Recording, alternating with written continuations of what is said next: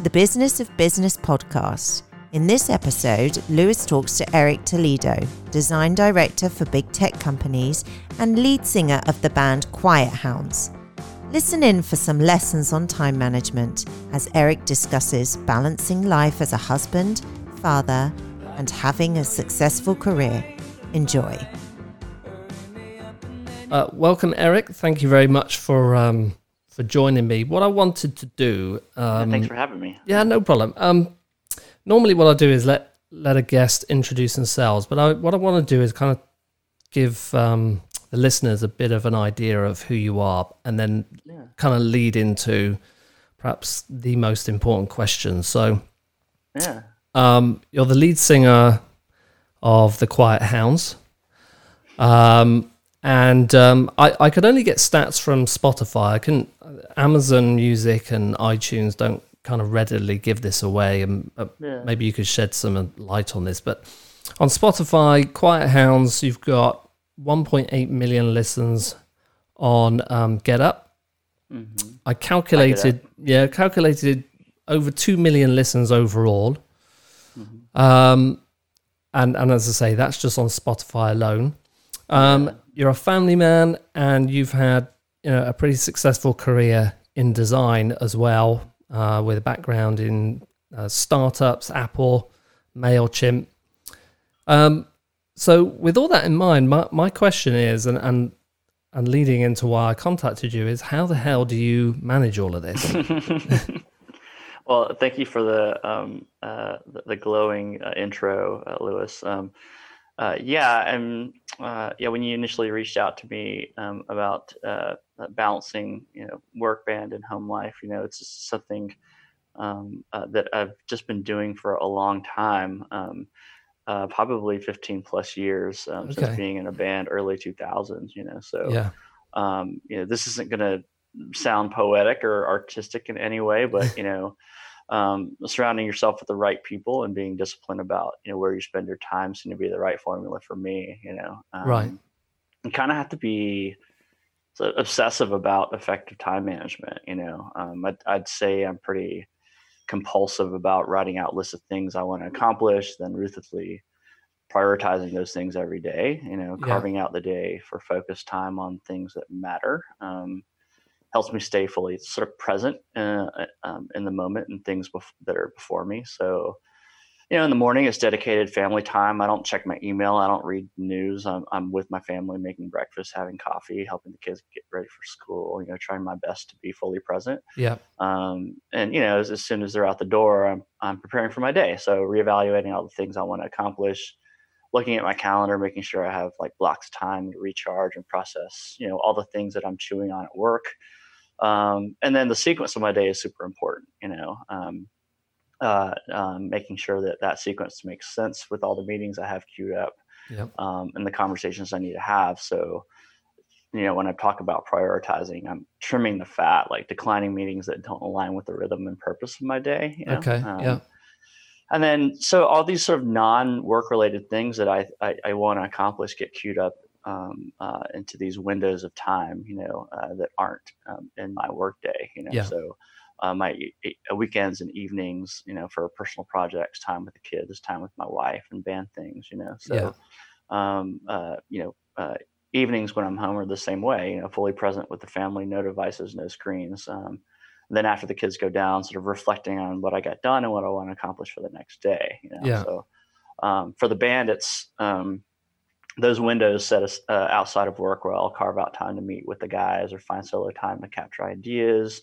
If we're in pre-production, you know, um, uh, uh, I'll be writing with the guys. If we're working on a new record, that's time in the studio. Um, uh, and then a whole host of things for the band, like coordinating show logistics, um, updating things on the site, queuing up promo art, gosh, sending out merch, you know, the list goes on and on. But um, you know, it helps really to have a team um, uh, behind me. You know, yeah. um, uh, you know, uh, these these guys have been making music uh, with since you know early 2000s. Some of them. Um, uh, since I was in college, you know, so yeah, um, uh, you know, it helps to have folks that are in the same boat who can help keep a conversation going as we sort out upcoming events, needs, you know, uh, managing the overhead of being in a band. You know, our Yeah.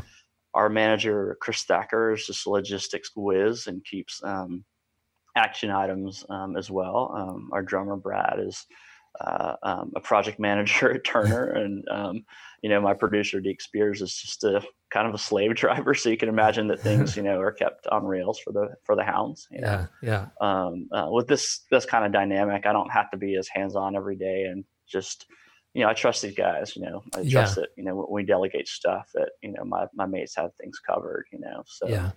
um, so with all that you know uh, I can't stress enough um, uh, having gosh you know in reflecting on this. Uh, Really, the foundation of it is having a healthy enough marriage that values personal time. Yeah. Yeah. pr- processing time and individuality you know i mean my wife is uh, my wife Emily is super supportive, you know. Um, Yeah. a truly music lover, which is why I married her in the first place. Okay. Great. Yeah. Yeah, Work I know she otherwise, runs- yeah, yeah. I mean, it's, it's it just uh, makes a world of difference. You know, she runs her own yoga, health, and wellness brand, so you know she keeps me centered and sane. Yeah. Um, but having a partner who can be empathetic, um, uh, a sounding board, um, plus honoring each other's respective craft goes a long way in finding that balance between home, marriage, work, and the band. Yeah. Um, uh, you know, on time management, like, there's this really cool um, uh, duo uh, out there called Time Dorks. I'm not sure if you're familiar with Jake No, I've not heard. No, I've not heard of them. Yeah, yeah. So Jake Knapp um, is is the author of the famed Sprint book,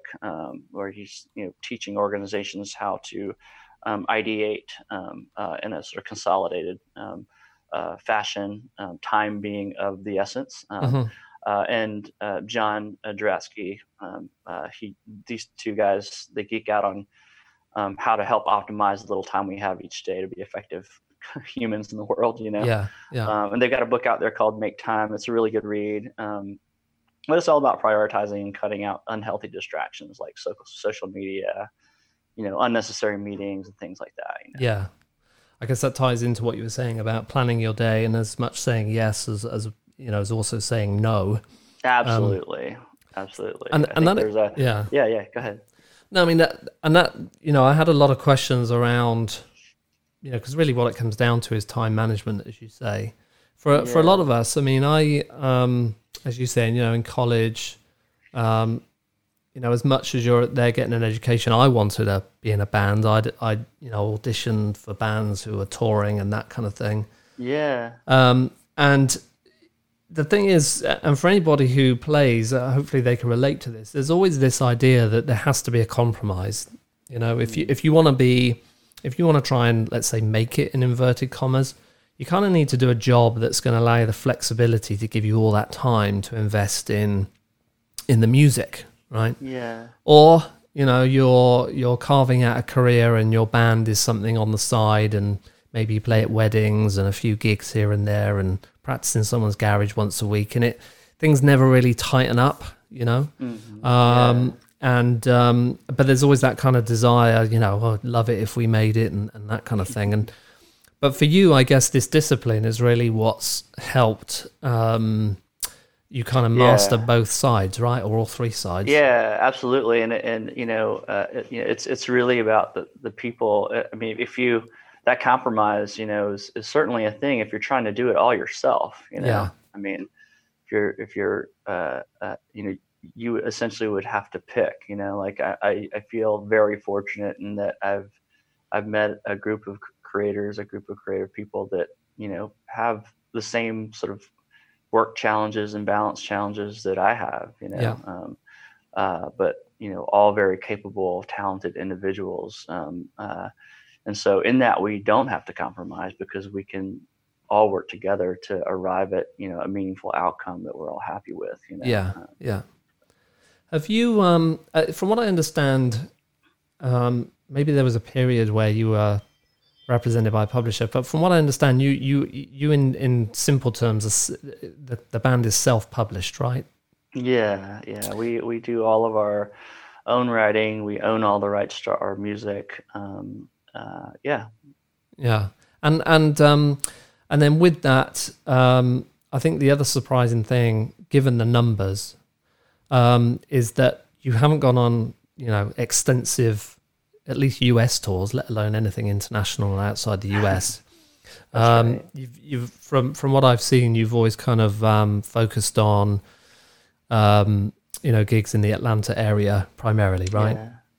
Yeah, yeah. I mean, uh, you know, uh, and that this is purely just because of the complexity of our dynamic. You know, um, we're not, you know, in our early twenties where we can jump in a, a van and just, you know, go willy nilly up the East Coast. You Yeah. Know? Um, uh, you know, I, I- think it was certainly a, a distinct decision that we made um, uh, when we formed this project in 2011 um, that we weren't going to do what we did before, you know, Okay. and we've done that. You know, we've we've done the touring up the East Coast, up the Midwest, you know, Yeah. and um, uh, uh, dates on the West Coast, um, and it's really expensive. You know, I mean, Yeah. we, we without a lot of data, you know, when we were doing it in in uh, um, you know 05 through 08, you know, there was not there weren't a lot of tools for us to use um, as as an indie. You know, Yeah, um, yeah, uh, so short of you know the the you know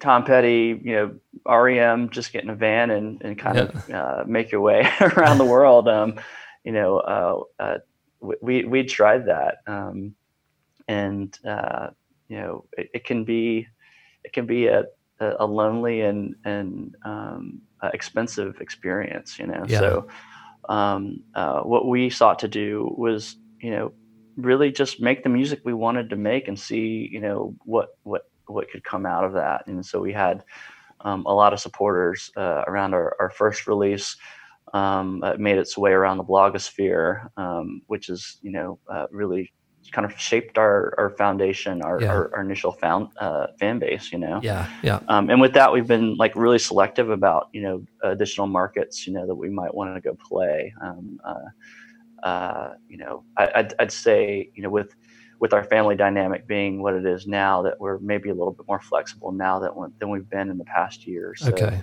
You know, really trying to like um, expand on our tour dates this spring and through the summer of this year. So Yeah. see what happens. yeah. Um, at, at any point, I mean, you, you talked, I guess, early on, you were you were trying to do the tours, and as you say, it was expensive. Did it did it ever get to a point where a, um, a label was kind of reaching out to you, and, and maybe things were getting towards going to the next level where you would be all in on this?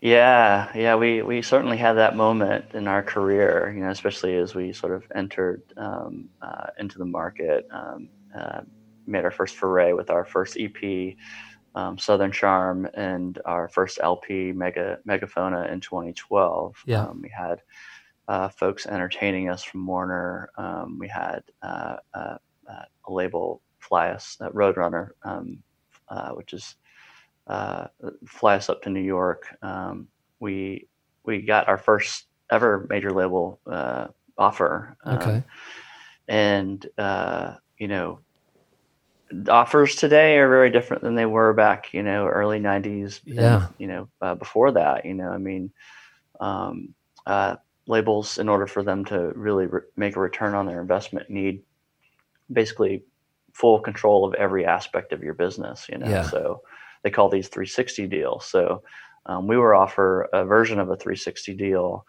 where you know um, we didn't feel like we had control over how any of that budget was going to be spent, um, Right. and really saw that, man, you know, if this doesn't work, we basically are and we're shelved, we're screwed, you know. Yeah. So, um, uh, being you know uh, pretty conservative decision makers, um, we felt like you know the only thing that the label was really um, uh, offering us was some reach. You know, granted Yeah. that's that's a hard hard thing to achieve on your own. yeah, Um, uh, but every other aspect of the business, from writing to production to promoting to um, our creative, um, I mean, we were doing all of it. You know, Yeah. so so we weren't really convinced that what they were asking for was, or, the partnership was uh, sort of a equal footing partnership. yeah. You know, um, so you know the, the, yeah. the types of partnerships that we we seek are, are you know uh, partnerships that where we feel like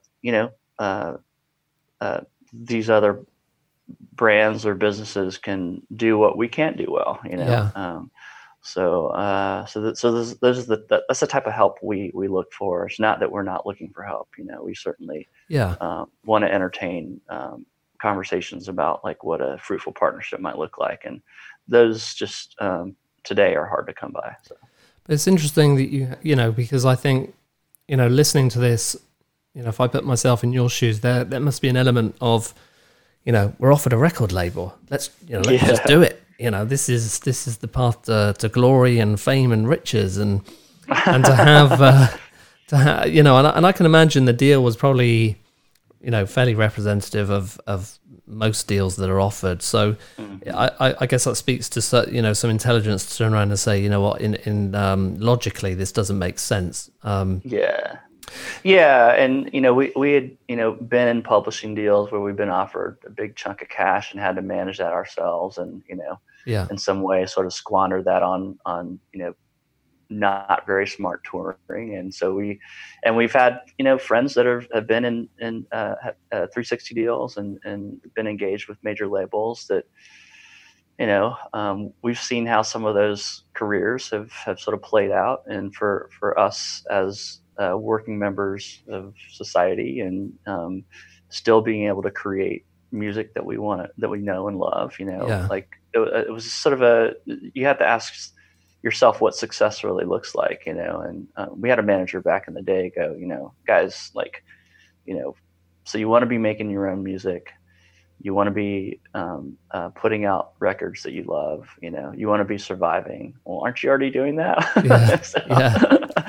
so we're like yeah. okay well all right well you know so uh, What yeah is i it- mean what- it's, yeah. a good, it's a good question you know so what what is your definition of success? I suppose.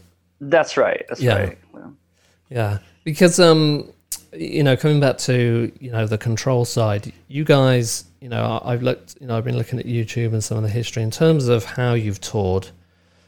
Um, you've done things like um, sort of like uh, I don't know how to describe them, like uh, almost like dinner with the band. So people are having dinner while you guys are playing, Ah, and um, and then you're you know not regular, but your regular gigs in a in a you know in a in a, in a not an arena, but in a you know a music setting, right? So yeah yeah so you you've obviously had a lot of control over how you put the music out to fans and so on. Yeah, and and and those um, uh, sort of uh, well, we like to think of them as experiences, right? So you know, um, uh, for for our audience, you know, it was less about hey, let's just listen to the music, and it was more about like, okay, how do we create an environment where it's best consumed? You know. Yeah. Um, uh, and for for us initially, it was not about showing up to a traditional venue and just selling tickets and having people come listen to the music. It was about you know what what type of unique space can we craft in order to really help the music shine you know Yeah. so so we would you know uh, seek out untraditional venues like warehouses um, uh, and um, or restaurants or or you know someone's home you know Yeah. like these intimate settings that um, uh, uh, feel like a, a departure you know Yeah. um, and in, in that you know um, yeah it's not it's not your plug and play you know it's Yeah, not something yeah. that you can easily recreate you know um, so there those things have been few and far between we've done things at historical sites we've done things like i said in warehouses where we have to basically set everything up soup to nuts like Yeah. production where people are going to go to the bathroom how they're going to get food all that stuff you know but it, yeah, you know those things make for meaningful experiences that people still talk about today so Yeah. like, we're, we're, we're really proud of those things so. yeah. You mentioned um, the historical sites there, and I think in, in some of the earlier music, was there some kind of um, storytelling around? Is it the Civil War?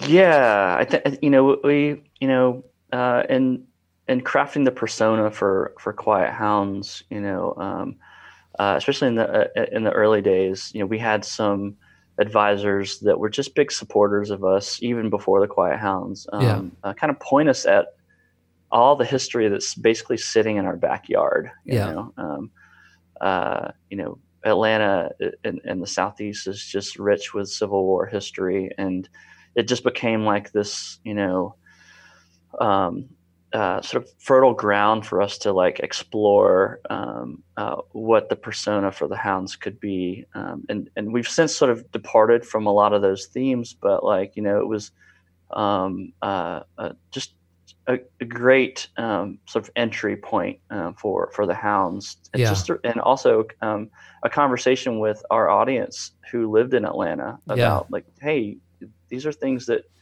you know um, you have access to um, uh, and so uh, so so th- so that's where the, some of the initial storytelling um, uh, came from um, and uh, you know uh, so things like events at the Swan House um, uh, you know our our Beacon Sun um, video shoot at Anders- Andersonville Prison Yeah. which is just a short um, jog from here um, uh, you know it, and it's all over so Yeah, yeah, and a and a great way of doing content marketing, I suppose. You know, tying uh, Ah, absolutely tying the music in with the local area. Yeah, yeah and you know like these these things are are you know uh uh you know sort of seeds and catalysts that that start a conversation um uh, that can you know sort of spawn into sort of broader collections of compositions you know um yeah, uh, it's a source of inspiration so you know Yeah. and those things change like you know we the the, the, the sources change so yeah.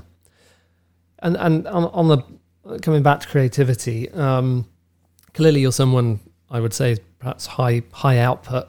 You know, you have effective time management skills, but how um how do you find all of that with the the kind of space needed to write songs? Because that that's not something you can necessarily, and maybe you can sit down and say, right, for the next hour, I'm going to write, you know, the Yeah, next record. yeah. So totally yeah so how do you how do, how does that kind of work? Because ultimately, you could be a tight band, you know, yeah well, play well together, get on well together, but without the the story, without the you know the lyrics Yeah. and the and the creativity. So so how do you how do you kind of deal with that given you know time time management? Yeah. Yeah, like you said, you know, you know, it's it's not like you can say, "Oh, on a Tuesday evening, I'm going to carve out some time to write," and voila, I have a song. You know, Yeah. um, it totally doesn't work that way. Um, you know, it's uh, you know, when I hear things or or I I feel like I have something to say, there's typically some kind of prompt from the world. You know, Right. That, that prompt can come from you know something that I maybe uh, that may be eating at me or something I, I might read or hear that might strike me as somewhat profound, you know, maybe Yeah. it's a chord progression or rough mix the band might send me, you know. Yeah, I'd, I'd say that, you know, it, it, it, you just have to be listening, you know, you have to be listening and thinking about all this material that you process in your day as, you know, inputs into Yeah. the songwriting process, you know, and if you're available to capture them as such, you know, um, uh, then, you know, that, that's, uh, kind of how you need to be looking at the world you know Yeah. I capture a lot of things on my phone you know i'm, I'm like sitting in traffic or i have a spare moment in the morning or evening my voice memos is like a dumpster of like rough melodies you know yeah, Um, yeah, i write my journal almost every day and as you go you'll find like the most mundane thoughts in it definitely a list or two and uh, you know a lot of observation about you know things that might be ailing me Yeah. spiritually you know um, explorations and how i might articulate these sort of complex emotions you know. Yeah, but all these things like i said are like like seeds like catalysts that kick off the process you know. Yeah, um, and once there's a sort of foundational idea a chord progression or a basic melody a thing to be said you know um, we as a band start to like deconstruct rebuild build you know iterate you know as as necessary until we're all like really happy with the composition you know yeah, yeah. You um, okay, yeah, you're you know touching on some key kind of not pain points for me, but you know Harvard. Uh, I think I think it was Harvard. They did a study um, of their students. Um, and they asked the question about who was writing down their who was journaling and who was writing down their objectives and that kind of thing essentially what you've been talking about. Yeah. And um and then i think um, and then they came back to those same students i don't know 10 years later or whatever. And what they found is that 90% of the students that had been journaling and writing had actually achieved the things that they had set out to do when they were first interviewed. And i think something like i think it was 80 or 90% of those who don't hadn't so it's very clear that intention um, really is uh, is an effective um, management skill. It's something I've really got to apply myself to. Certainly journaling and, and that kind of thing because Yeah, yeah. I, I mean, I, I think it's, you know, there's so much, and this is, you know, kind of part of time management. There's so many things that tug and pull at us as, you know, as human beings, like emotionally, like there's family and there's, you know, uh, our colleagues and, and peers and friends and network, you know. yeah, you know i mean i think for me uh, the journal is the place to kind of start to organize those things you know um, uh, and and start to really kind of figure out where you want to apply energy you know? Yeah. because there's a million things that you could apply your energy towards that's right. Yeah, um, uh, and and really we only uh, we only get super effective when we go deep in any one area. So it's just like you have to be super selective. So you know, um, yeah, and you know, like the things that we process are so complex, man. I mean, like you know, I may stew on an idea for months and Yeah. weeks. Um, uh, and it can be something super simple, and maybe it's just a collection of words that sort of embody that thing. Um, but you may go really wide just trying to articulate it. yeah, know? yeah, yeah, um, uh, with the limited vocabulary that you have, and maybe you are having a conversation or you hear, you hear something and it's like, oh my gosh, that's exactly what I've been trying to say for the past month. yeah, know? yeah, um, and it's you know, uh, and that that translates so well to songwriting because in songwriting there's so much constraint. There's like you only have a few minutes, or maybe you have a phrase or a bar. It has to have like a, a you know a, a rhythmic kind of pattern in order for it to fit. You know, so you Yeah. can't you can't be you know spewing out a novel. you have to yeah. be extremely concise with what you're trying to say, and and in that is is the art. yeah, So- yeah. And um, you know, we talked a lot about uh, time management and, and creativity here. Um, in your, career you know, in your employment career, let's say, I, I don't want to say that anything that you've done is a side gig because I think that's, um, I, th- I don't think that does it justice. So I, if I use the, any of that phrasing, I apologize. But um, when you when you go from, you know, maybe doing a gig at the weekend, you know, family, spending time with the band. Monday morning, you walk into a job. I know you're in. The, I know you ha- you have a creative career as well. But what is hmm. that like going from that freedom that you have to being an employee on Monday morning? Is that a hard transition for you? No, it's like it's so necessary. you Really? know, as- yeah. I mean, I, I think for me, my lifestyle has been about balance, right? And Yeah. the, the type of like problems and um, uh, things that I pursue, the things that inspire me, you know, like um, I, I think at, in my position at work, you know, as a creative uh, leader, um, I can't be prescriptive about you know how I I want to see things play out in the world, you Yeah. know, at work, right? I mean, you know, being a leader is all about like giving people the space to operate and and giving them just the right amount of guidance to unblock them, keep them moving. But you know, so I have to I have to play that out in other places, you know, and those other places are my songwriting, my time, my creative time with my band, you know. So yeah. so I, I have that as a mechanism to to be um, uh, in full creative mode and in full sort of uh, a control of my destiny there. You Yeah. know? Um, whereas I enter a, a, a very large sort of uh, complex organization like Apple or even Mailchimp, you know, um, I can't I can't be bringing that same mindset into that environment. Yeah.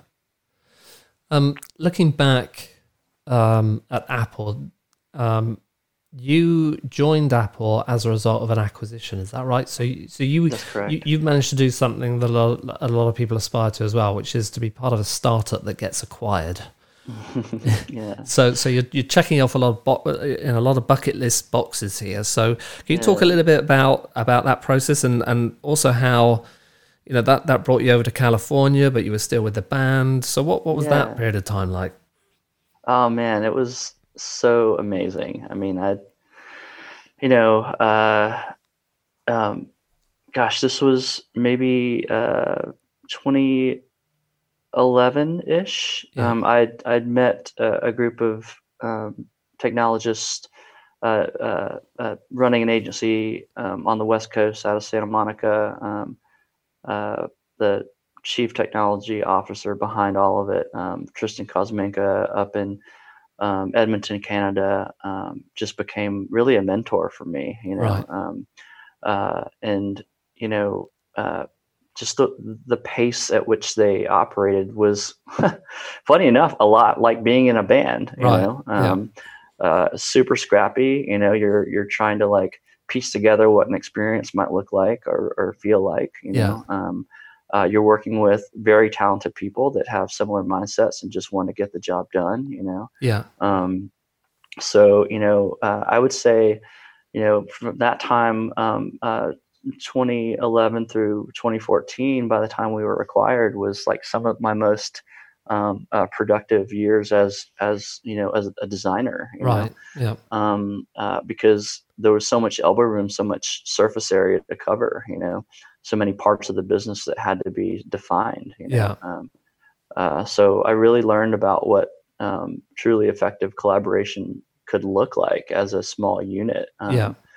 Uh, and you know, acquisition was. I mean, when your head's down in it, was was not ever really. You know, I'm sure for the founders and and the the leaders of the organization, it was top of mind. But for me, it was just about like you know camaraderie and, and collaboration with the engineering teams Yeah. um, uh, you know and the other designers that were a part of it you know um, uh, and and you know really honing in um, my ability to communicate an idea you know um, uh, so you know um, seeing that mature and and our, our our our user base and and being able to be a part of of uh, how the the experience evolved was was awesome. you Yeah. know, and playing a huge role in that. You know. Um, Yeah. uh, and yeah, and then you know, uh, uh, you know, the acquisition um, from my standpoint as a contributor, you know, kind of took me by surprise. You know, Yeah. um, uh, we were, I was one of uh, very few designers um, working on on the product, um, uh, and would fly out to Santa Monica every now and then, and you know, uh, there was just a big announcement that kind of you know, we were acquired by a larger company called Burstly um, uh, right when I started full time with Test Flight, and I believe it was 2012. Okay. Um, uh, was a contractor before that. Yeah. Um, and then, uh, you know, we're in a conference room, and, and our CEO Ben Satterfield was like, "Okay, well, we have you know some news, and there were some you know uh, uh, uh, rumblings of some presentation that was supposed to happen, and Okay.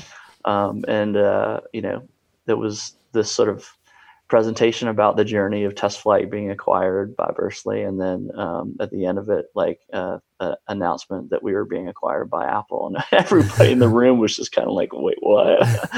um, and so, you know, I'm texting my wife back in Atlanta. I'm, I'm in Santa Monica, like, "Hey, do you want to?" Do you want to move to Cupertino? um, so uh, you know, it was a magical time um, for for everyone involved. You know? Yeah. Um, uh, and in that process, the the mergers and acquisition team just being so on point about like the anxiety and the the you know the questions you know that we might have, and just being very available to answer all those things. You know, As, as you move, right? You know, yeah, you know, as as just as as the acquisition was happening, as Okay. Apple would start to consume the resources, you know. um, yeah. uh, and then for me personally was you know just a really um, uh, uh, validating and, and flattering conversation with the with the uh, executive teams about like you know where I wanted to spend my time you know Yeah. because I was in a position to either be um, part of the product team or part of the engineering team or or keep carrying on with design so Yeah. um, uh, so like it was a it was a really cool moment you know So if you're having those conversations, are you fairly technical as well? You- Have you, you know, on the development side? Yeah, at the time, I pretty much um, I built out the front end framework for, for test flight. Um, uh, ahead of being purchased by by Burstly, you know, I was one of uh, I was the only front end engineer. You know, Yeah. so was filling both a a product design um, gap and a front end engineering gap. But Right. um, uh, so you know, uh, I I have a very soft place in my heart for those hybrids, those people that live in between the tech space and the design space, and especially the ones that can operate fluidly between the two. you know, Yeah. so. Yeah. And then from there back to Atlanta. Um, and at that point, you joined Mailchimp. Was it at that point? That's right. That's Yeah. right. I had a um, uh, a longtime mentor, um, Aaron Walter, who I've just admired his work in the design space um, for many, many years. He stood up the design discipline at Mailchimp Right. um, uh, and reached out. Um, and the end of 2015 uh, about an opportunity to uh, really help build out um, and stand up the R&D uh, discipline at Mailchimp. So. Right. Um, so I was hired to do that, um, and it was uh, he he brought my family back home um, here to Atlanta, and we've got you know family in Georgia, so it was Yeah. always the intention to come back, you know. Right. Yeah. Um, Yeah.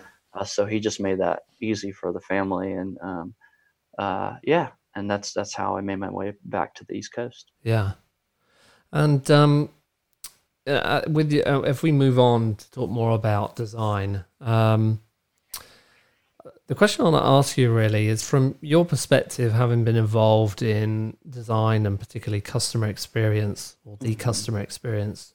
Um, what's your, you know, having worked with the likes of Apple and Mailchimp, what's your kind of view on on where we are with it in technology companies? Is it, you know, 2020? Everybody's saying it's the year of customer experience. Are companies, Mhm. from what you found and, and your peers and so on, are companies getting this right, or is there still a lot of pushback on on the customer experience and design overall? Yeah, yeah. Um, well, let me let me maybe start to answer this with Okay. um, what what is CX? You Yeah. know, I mean, uh, we some know people that struggle with that, right? Yeah, totally. And I, I- I think it's uh, you know it's it's it's somewhat new um, uh, in respect to you know older disciplines, but um, and I think it's a t- just a different take on UX. So Yeah, um, uh, but we know that in popular articulations, it sort of entails a broad expanse of touch points. You know, interactions with a brand yeah, um, across the entirety of a customer journey. Um, that's most often sort of measured by lagging indicators like NPS, you know, and Yeah. through a support lens, which is pretty common. Yeah. Um, uh, you'd be looking at churn rate and retention, you know, response and handling time, and some measurement of satisfaction like um, CSAT, you know. yeah, So where are we at with CX and design? I mean, you know, my perspective is that CX is broad, and that design is one of many components to achieving good CX. You know, Yeah. um, and that measurement of success is different for every organization. You know, um, uh, I know you need a goal, you need a mission, you need data to help inform that mission, you need in, an intentional orchestration of events, uh, and you know, at the heart of it, you need solid UX. You know. Um, uh, but because of the complexities at, at every organization, you know, uh, uh, and, and and the uniqueness of those complexities, you know, the customer problems are unique.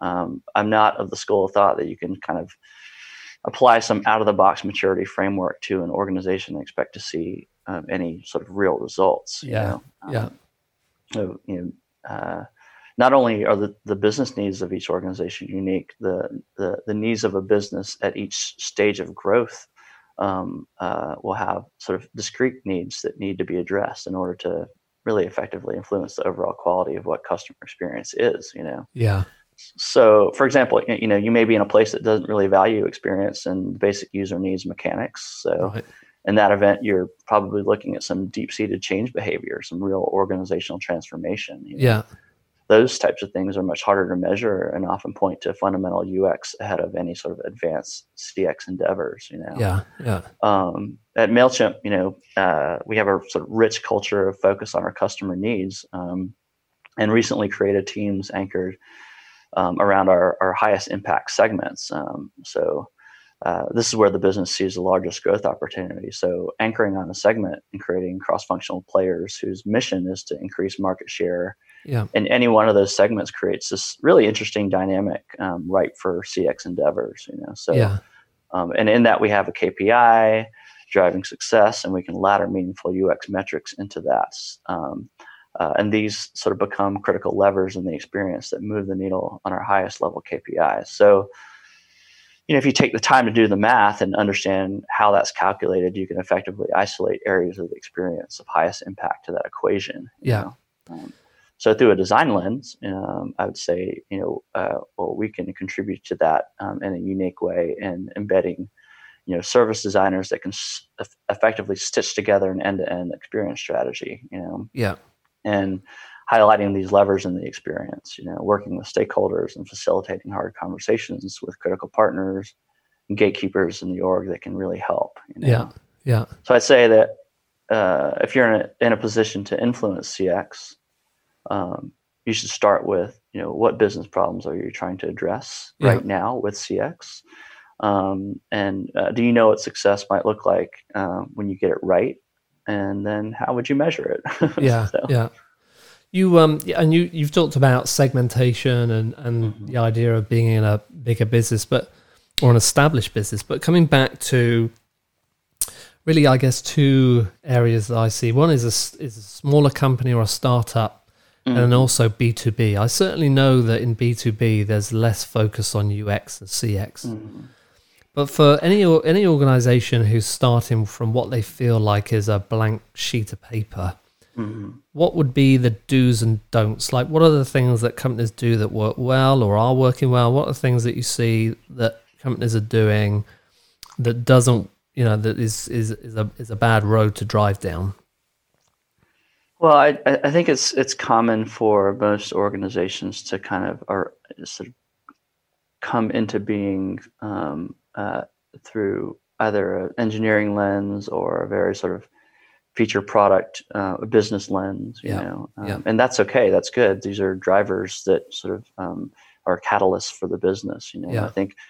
Um, uh, you know, if you're in a startup and you're trying to figure out where you want to invest your, your resources or where you should grow the organization, if you haven't already invested in user research um, or uh, marketing insights, like um, that is a great place to start. You know, um, uh, in that you you start to not only understand the cus- uh, the customers that are that are already using your product, but your potential customers um, not yet using your product. You know, Yeah. um, uh, and and you know the feedback loop needs to keep those customers in mind all the time. you Yeah. know? Um, so you know, Mailchimp's success is really born out of like that rich culture of understanding its customer needs. You know, um, uh, and you know, balancing that with um, uh, good gut um, uh, and data around you know what an experience might look like for for those customers. You know, Yeah. um, uh, so yeah, I think um I think a lot of companies and, I, and I'll say this for smaller companies and I know I know Mailchimp is technically business to business, um, but obviously for them anybody who's looking to do you know um, branding campaigns, you could be a you know a social media influencer up to a you know a large S and P enterprise, but um, I think for a lot of and speaking on behalf of kind of a lot of the companies that I've worked for, I think the struggle is that they don't even know what questions to ask. hmm You know, that's the issue. And, and as you say, when it's so engineering led, it's like it, it's like that idea that you know you build it and they come, and, Right, right. and, and that's that's where everything falls down because um, you know if you if you got sales and revenue, that's fine. But I, I do feel, and maybe you agree on this, that like these companies are missing out by not investing more in that. And I, and I think part of it is just a lack of education as to what this whole subject area even is. Yeah, I mean, I, I, there's uh, there's kind of uh, standing up a practice, you know, when when you uh, are in early stage sort of business, um, and then there's kind of like how you sort of capitalize on design, you know, uh, as an organization sort of matures, right? Yeah. um, um, you know, I think it's pretty common for in, in more mature organizations for leaders to start to reference the company culture. You know, when they're asked about design maturity and design's role in an organization. Yeah. Um, and I think you know we're in a place where, like you said, design is is simply good practice. You know, Yeah. if you're not if you're not thinking about it, your competitors are going to eat you alive. You know, Yeah. so. Um, now, whether you're effectively utilizing the power of design and the voice of your customer to, to differentiate your experience in the market and move the needle for the business, that's another question. right? Yeah. Um, uh, and, you know, uh, with that question, I'd, I'd say that, you know, design needs to be tied to the business. It needs to be to, it needs to speak the language of the business and Yeah. and it needs to speak strategy. So um, uh, uh, outside of just pointing to company culture, I, if I could be more pointed about the right environment that supports um, uh, uh, design um, and its effectiveness, you know, I, I, I think it's about design strategic partnerships with the organization that matter, you know. Um, so the strategic sort of lifeblood depends on its relationship with marketing and its relationship with product management. you Yeah. know. And if either if either one either one of those you know aren't in good standing, you'll see a lot of good talent go to waste, and you'll see the customer experience suffer. Yeah. You um you've touched on culture quite a bit there. Uh, brought it up. Um, on LinkedIn, you describe yourself as a servant leader. I think I have an idea of what that's about. I follow Simon Sinek. Um, but you, could you talk about your um, your you know your context and maybe for anybody listening who doesn't know what that means, uh, what, where you kind of stand with that? Yeah, you mentioned Simon Sinek. I mean, great resource for for reading about servant leadership. He he wrote a book called um, "Leaders Eat Last," and I I, I highly recommend this um, for uh, anybody who wants to be a, a kick-ass boss. um, uh, uh, yeah, servant leadership, you know, is is exactly what it sounds like it should be. Leading a team through the lens of support. You know, Yeah. so yeah, through that lens, it really becomes less about what I can do and more about what my teams are capable of doing and um, what they need to be successful designers and leaders in the organization. You know, Yeah, um, you know, I mentioned creating space for folks to operate. You know, off, off- offering the right amount of guidance to help and block and move things along. You Yeah. know, um, it's a lot of listening, a lot of asking the right questions, um, uh, leading with curiosity to invoke thought. You know, yeah, you know, if you're, if you're hiring the right people, you're you're helping them expand their thinking. You know, um, uh, so you know that might mean one day I'm presenting a framework or proposal for a new initiative. The next day, I'm printing out a bunch of journey maps after hours because my team's in Brooklyn and can't get access to the printers in Atlanta. You know, for an executive meeting for the next day. This is totally a theoretical situation yeah, um, uh, you know, so in, the, in those examples, there's an ebb and flow, and when you might lead from the front versus leading from the back. You know, yeah, um, I would say personally, my default position is to lead more from the back, and when we're, you know, standing up something new or trying to address a hard problem, I'll typically shift to the front, yeah, especially if I, especially if I see my my team struggling. You know, um, but as I see members of my team really stepping up and driving the conversation, I'll shift quietly back to my default position. So yeah. Okay. this is how I think about sort of growing leaders and uh, nurturing autonomy. You know, Yeah. um, I had a, a mentor tell me, you know, every year you should try to be giving up part of your job. You know, and in that mindset, I essentially work to make myself somewhat disposable. You know? Yeah. Um, and when you're sort of elevating others, empowering other designers and leaders, um, uh, you know, teaching them to elevate the craft of design, building partnerships, and broadening their sphere of influence. Um, uh, you know, you're essentially helping them stand on their own two feet. Um, uh, and then, you know, uh, in some cases, I'm in a lot of cases, I'm standing things up and handing them over. You know, Yeah. so uh, I've done this throughout my career. You know. Um, uh, giving up a lot of the operational aspects of running my team as as the management team has grown. Um, uh, in 2017, you know, handed over um, design ops to uh, a very talented colleague, Jackie Frey, who took it to a level I would have never imagined. Right. Uh, and in 2018, handed off product design over to Ryan West, who scaled it to the next level um, and matured the discipline in so many magical ways. Yeah. Um, and as of two weeks ago, handed the CX design discipline over to Melanie Kovic, um, wonderful design leader in the CX space who came to MailChimp from Delta um, just recently. So, Okay. um, really proud of what that team's accomplished and how much it's grown. Um, Yeah. And look forward to seeing what they'll do here in 2020 and beyond.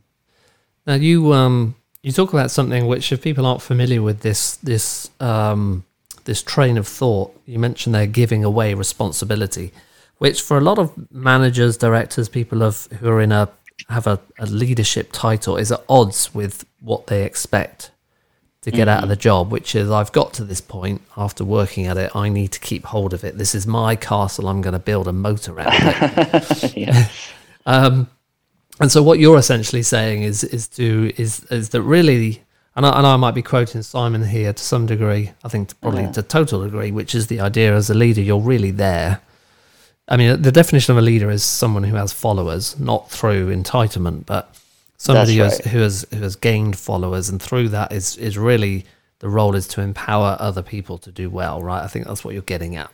That's right, and and trust that the the people that you hire to do a job are going to actually do that job. Yeah. You know, I mean, you know, I I, I think so. He in in Leaders Eat Last, he talks about the dynamic of of you know uh, effective uh, units like the Marines. You know, like like why is it they're they're so effective? How is it they can go into these like um, dangerous environments and come out successful? You Yeah. know, because they trust each other. They trust that that each one of them would die for each other. You know, Yeah.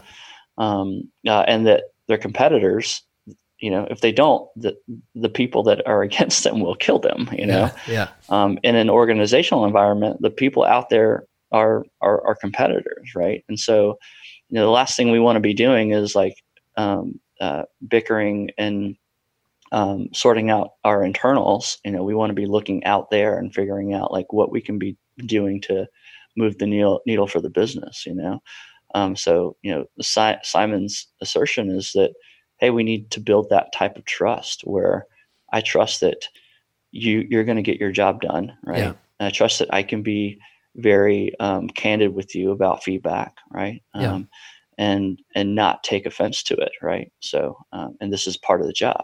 Yeah, yeah. Um, I wanted to touch a little bit on design here in 2020. I know we're coming towards the end here. Um, I was looking at Behance um, in preparation for this, and if uh, people aren't familiar, that's sort of Adobe's, I guess, social media platform where you can go and share your Photoshop images and that kind of thing. Hmm And we're talking about um, design trends for 2020. And one thing that kind of struck me was, um, and, I, and I guess rightly so, is how much more things like 3D, video, animation, um, these more technical aspects of design um, are coming in. Some people say that you know they're already in, but I think with the way that um, technology is allowing us to have um, you know memory eating uh, media now, uh, that we're able to have these things. What it, how is that presenting a challenge in hiring in design? Because obviously now you've got a different skill set around you know people who are good with video, people who are animators, right? Yeah. Moving away from traditional you know, let's say art into more of the visual, which is more resource intensive and arguably requires a, a, a different skill set. So is that is that something you're you're seeing? Um, I don't really see that as a challenge. I kind of see that as just the evolving nature of of design. Yeah. Um, you know, I, I think uh, there has always been and will always be specialties within um, the broad expanse of, of what design can encompass. You know, um, Yeah. now depending on the needs of the business, you know, you may get to a scale where you you you need motion designers. You know, you may get to a scale where you need photographers or you know um, uh, uh, people that just specialize in service design or Yeah. content strategy, right?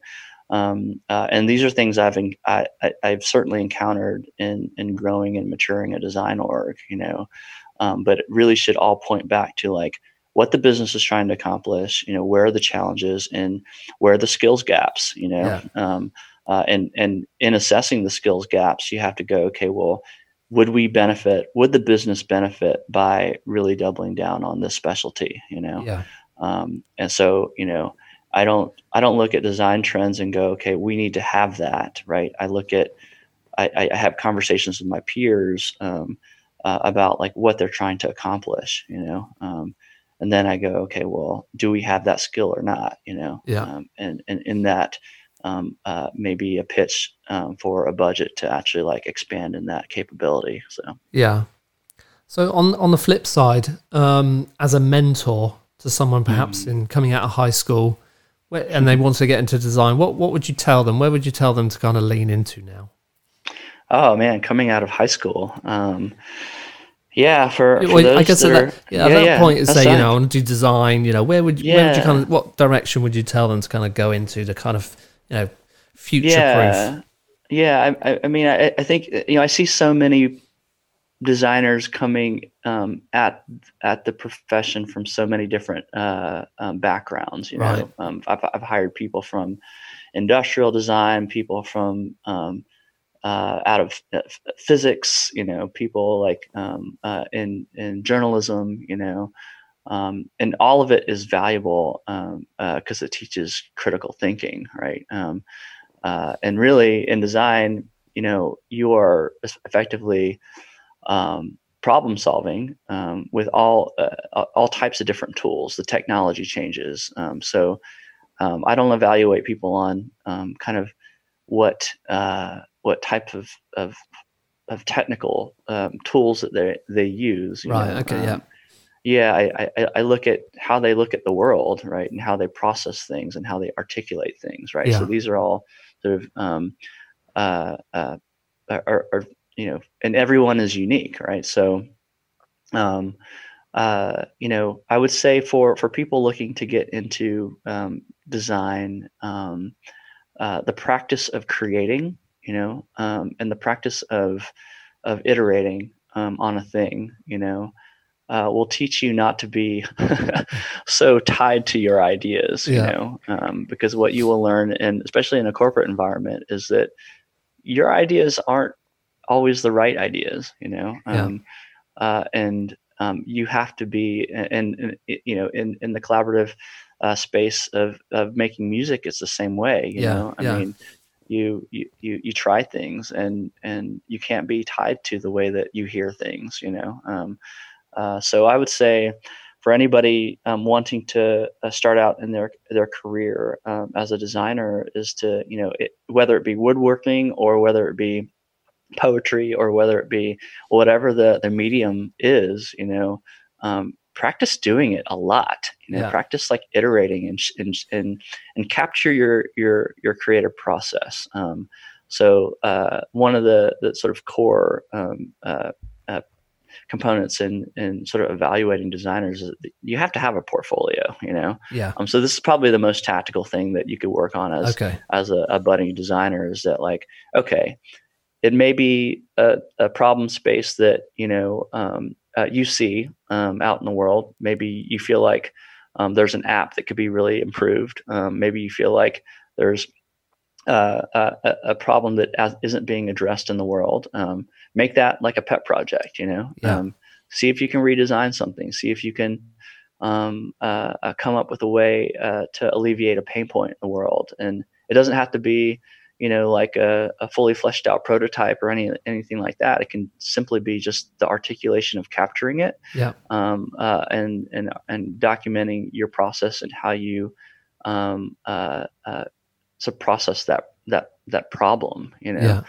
um, uh, and and those things are meaningful conversations when you're you know um, even for a junior designer like really evaluating um, uh, what kind of uh, potential this person has ahead of them you know? Yeah, yeah.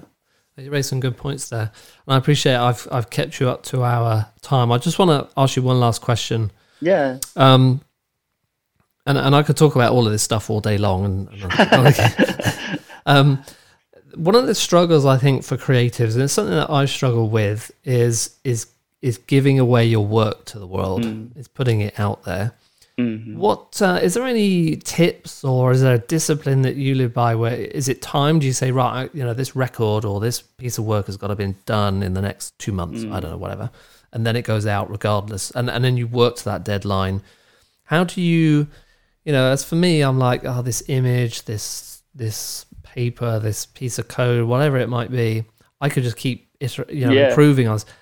How do you deal with that? Standing on the, the verge of the abyss, you know, ready to press the button. And what advice would you kind of give people struggling with that? Oh man, there's a quote. I'm trying to remember this quote, and I'm going to butcher this. Um, That's fine. it's like, "Do not let um, perfection be the evil of good." yeah, um, something like that. But I mean, basically, what it's getting at is like, you know, you know, you can delay your process and output for eternity if you wanted to. I've seen songwriters do this. I've seen my own designers do this. You know, like it has to be absolutely perfect before I even share it with anybody. I think that is a disservice. You know, that is okay. uh, you know um, uh, part a, a big part of of just being present as a creative in the world is is is putting things out there. You know, um, if if you struggle with this, read "Daring Greatly" by Brene Brown. It is um, probably helped me the most in terms of just being a, a speaker, a person of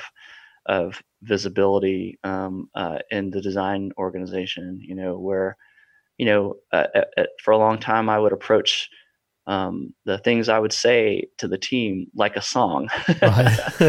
you know, um, and uh, there's a, a, a great quote by Maya Angelou that says like people aren't going to remember what you said, they're not going to remember what you did, but they're definitely going to remember how they made how you made them feel. Yeah. You know?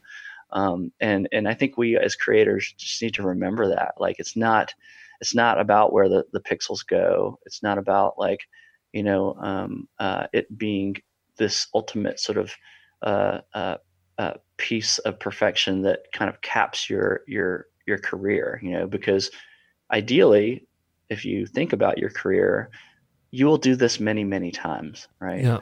Um, and you will do it so many times that it becomes, um, uh, well, in, in sort of performance speak, less about the execution and more about the conversation, yeah. right? Um, uh, you know, so, you know, when we rehearse uh, for the band, we rehearse so that I don't have to think about the mechanics of like what chord goes where, or what word goes where. I'm thinking more about how I'm connecting with the audience, right? Yeah. yeah.